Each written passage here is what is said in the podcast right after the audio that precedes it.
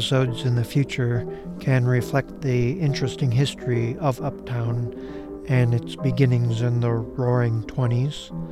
But this episode is grounded in one specific idea of a church founded by Preston Bradley in the 1920s. Now, in the 2020s, I'm hoping to revise interest in Preston Bradley. In the beginnings of this podcast, I was starting to archive some of his recordings and redistribute them on this platform. The online persona I still use when I am publishing for this podcast is Preston Bradley. I started going to his church seven or eight years ago. I, of course, never knew Preston Bradley, but by listening to his recordings, I got a pretty good understanding of the thought and insight that he had into the world. I knew a lady who was born into People's Church. She was a lifelong member of People's Church, and that woman was Virginia Tolk. We managed to record over phone in 2020 some of the activities that used to happen at the Preston Bradley Center, 941 West Lawrence. Now that People's Church doesn't own that building, it seems even harder that the last member of People's Church who knew Preston Bradley has passed. A person's life holds so much significance, and this was a significant life. What that life represented and the inspiration that carries me forward. This is the Uptown Community Podcast.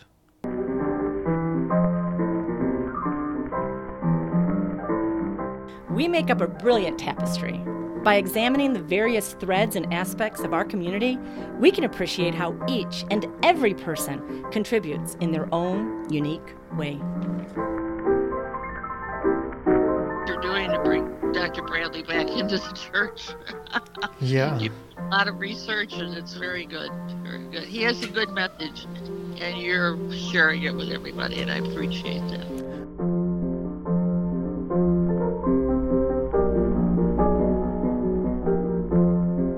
This episode was recorded in 2020, and any references to occupation is not accurate but it remains a reference point for the future and what this building can be when it reopens. Do you re- remember what what is your first memory? My first memory of the church? Yeah. Oh, that goes back a long time. Um, I was a baby when I first came to the church. wow. Okay. So. So no memories. Not those first couple of years. No. What's the first thing you do remember? Uh, well, I was in the Sunday school. Okay. Uh, and we had we had quite a large um, number of uh, children that were in the Sunday school and uh, we went uh, from preschool up through high school. About the time, oh, maybe when I was in eighth grade, then I started working in the office. Wow, eighth grade. assisting the secretary in the office, answering the phone, counting hmm. the collection on Sunday, things like that. so um, I've been involved for a number of years. wow. Okay. Where was the um, the Sunday school? Uh, in Anderson Hall. That's which is now the shelter. Now the shelter. Okay, in the basement. Mm-hmm. Okay. The originally we broadcast live from the church, and it used to be for an hour and a half, from eleven to twelve thirty, and that was all handled in that little room now where you're working. Um, okay. The, over there to the uh, east side of the stage in the 50s on every uh, time that I more remember most. Um, we used to fill the church We couldn't get them all in because everybody wanted to be there on Sunday, so we um, had people listening outside and listening downstairs in the basement in Anderson Hall. We had that set up also for uh, holiday times. But even on a normal Sunday, we would definitely fill the main floor and the mezzanine. You've been consistently going to People's Church. Um, have have you gone anywhere else? Not really. We moved to Palatine and uh, tried some churches out here uh, because it's a long drive in. mm-hmm. And um, I just couldn't find one that's, I guess, ex- express the ways that I feel about religion. Dr. Bradley used to talk about the monk, bumps and measles of religion, where people got all hung up in the symbolism and everything. he didn't do that. You know, like the ashes on your forehead and all that. It, that was not part of his style. We're more or less still talking about imagery, and that was about some of the imagery within religion. The description of the building is fascinating as the building has taken on different functions, and today the building retains some of the names of these locations but the functions are different. The basement was Anderson Hall and now is home to North Side Housing, shelter in the basement. The top fifth floor, where there is a church now, Christ Pentecostal International Church. Before we move on to looking at the separate functions Virginia has served through the church, we'll still look um, and talk about the different locations described in the building. We had a beautiful organ and we had wonderful organists. And they used to play half hour before church service. And uh, a lot of people would come to hear the organ music also. Wow. They were in church for a couple hours when we had the hour and a half service. Um, and that's long gone, that organ? Yes, yes. Uh, my understanding is that there was a leak in the roof and water got into the pipes mm. and it wouldn't play, but it was a beautiful organ. Uh, oh. Excellent tone and everything. Of course, when the organ got beyond being repaired, it uh, we used the piano. Okay. We've, we've got several pianos around there. People would donate pianos to us when they didn't move them. Yeah, right. And they weren't always in the best condition, but mm-hmm. you know, we had space to store them, so we did. That's why there's a piano upstairs, also. Okay. Uh, the fifth floor. Hmm.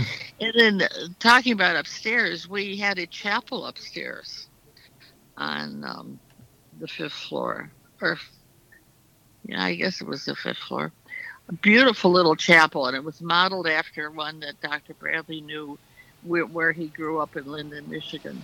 Mm-hmm. So it was typical old fashioned with the pews and weddings sometimes were up there just mm. because nice atmosphere. People liked it for a wedding. Okay.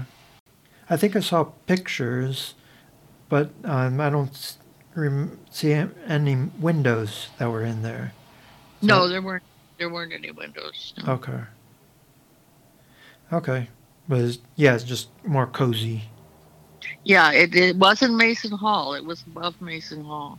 The sanctuary is so big that it takes up floors one through three, and there is um, a large room on the fourth floor that is referred to as Mason Hall. The folklore of the, the Masons would use it, but yeah, when the church was built, the Masons did use some of the rooms upstairs, but okay. that didn't last too long, I believe. I I think um, Grace had said that the stage is facing the wrong way or something. Um, not well, a Mason, that, so that's what people say because the uh, I guess there are certain regulations Masons that they're um, speaker's bureau or whatever has to be facing a certain direction. And I you'd have to check with the mason on that. Hmm. And there, there was a projection room upstairs also, and uh, they could show movies and things there. Yeah, yeah, it is. It is a good room for that. I'm not. Mm-hmm. I think that would be a a good thing um, to do. Hmm Hmm. Yeah, we had a lot of uh, we had a variety of activities up there, and it was kind of like a theater because it has a little lobby out in front. Yeah, right. People can come in. So when was your role? Your um, part of the Sunday or the Sunday school, uh, and then you started helping as kind of the assistant secretary, or oh, Yeah, I joined the choir from the you Sunday joined the school. choir. Yeah, I joined. The, so I dropped out of Sunday school because we would rehearse on Sunday morning. We used to rehearse on Thursday night, but then we switched it to Sunday morning because it was easier for people to just come once. And of course, we used to have a Sunday morning service and a Sunday evening service. okay. Uh, he had services then, and then uh, Wednesday he had a book review on, on Wednesday evening. Okay. Is that at the church? Yep. Mhm. Okay. Would Would you go to both of those services? Uh, I went to quite a few of the Sunday evening ones. Yes, I didn't go so much to the Wednesday. But the choir would would perform at both morning and uh, evening. Um, no, the choir just did in the morning. Okay. Yeah, I the organist might have played in the evening. Um, Do you, um, so it, sounded like um, you had delivered some of the recordings of sermons and um, done some other odd jobs. Was was it kind of like a like a gopher kind of position, or yeah, gopher. I was the gopher. The uh, uh, husband and wife that ran the office. Uh, Okay. you know, they were getting older, and I was young, and I could run up and down the stairs and all that. In fact, uh, when we had the bazaars, I would take the money upstairs. Um, Mr. Harrison would be upstairs counting it, and every so often I would bring up a bag of money, and he would count that. There was a point in the recording that I was trying to make a connection that Virginia had an early role with handling money and just transporting that within the church. And now Virginia is the secretary of the church, uh, which has been a role that she was taken on. Um, and it's interesting how finances can seem to run in the blood of, of some people. The third level of surface to depth conversation next moves to making connections. I've already introduced this idea that the building of the Preston Bradley Center is different than the church conceived by Dr. Bradley. But the connection is still there of the man, Reverend Dr. Preston Bradley. He was minister from the 20s to the 60s, and that covered this huge amount of time from the Great Depression through World War II and the Civil Rights Movement. Dr. Bradley marched with Jane Addams and later Dr. King. All is to say that People's Church has always been a liberal, progressive church. I don't know if the tradition, which is still very prominent within the church today, would be as strong without Preston Bradley's very consistent message. A message that really you went to church on Sunday and it made you feel good for the rest of the week. Hmm. It was that kind of message that just really affected your life. Um, and that's that's what I enjoyed. And of course, we are a family. And we're probably more a family now that we're a smaller church, um, because uh, it was you know when you're filling every seat, it's hard to really get to know everybody in the church. Um, going to the church, it's changed ministers and pastors several times. Um, but you, you always felt confident in the new leadership? Uh, yeah. Because other churches that I've gone to are so involved in the symbolism. Hmm. And that that's just it's the message that I go for. It's the what what they're talking about and how to live your life and what's important in life and things like that, more than uh, symbolism. Yeah. Okay. Yeah, that seems like something for going forward. Or yeah, not mm-hmm. nitpicking mm-hmm. the the mumps and measles, I guess, as yes, Preston yes. Bradley was saying. Um, but it was a different time. You know, it was a time when people were more involved in the church. They didn't have a lot of extraneous distractions like their computer and their mm-hmm. iPhone, things like that. And they were more, the church became a center of life because Doctor was on the radio. It drew people from all areas of the city. In fact, the radio broadcast would go even to Iowa and neighboring states. So we would hear from people out of state uh, quite often. Yeah, yeah. I, I'd seen something that um, would call him the, the preacher of the prairies. Oh, okay. Yes, that would be a good uh, uh, description. I think I did read somewhere that he said um, I'm gloriously a heretic. Yes, definitely a heretic. Mm-hmm. Yeah, we weren't really part of, even though we were affiliated with Unitarian Universalists, we were an independent church.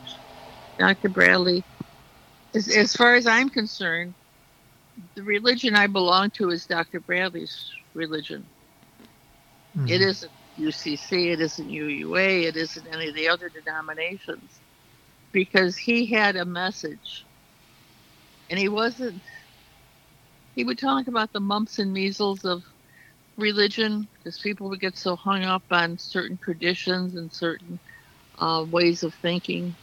Mm-hmm. And it's it's the message that Jesus gave, the teachings of Jesus, not the symbolism and all that that we've attributed hmm. to him, but his teachings is what Doctor focused on. A lot of the doctrines and things he couldn't get involved with, which is good that we're with the Unitarians and the UCCs because they don't have a lot of those doctrines either that you follow. You can be a more independent church.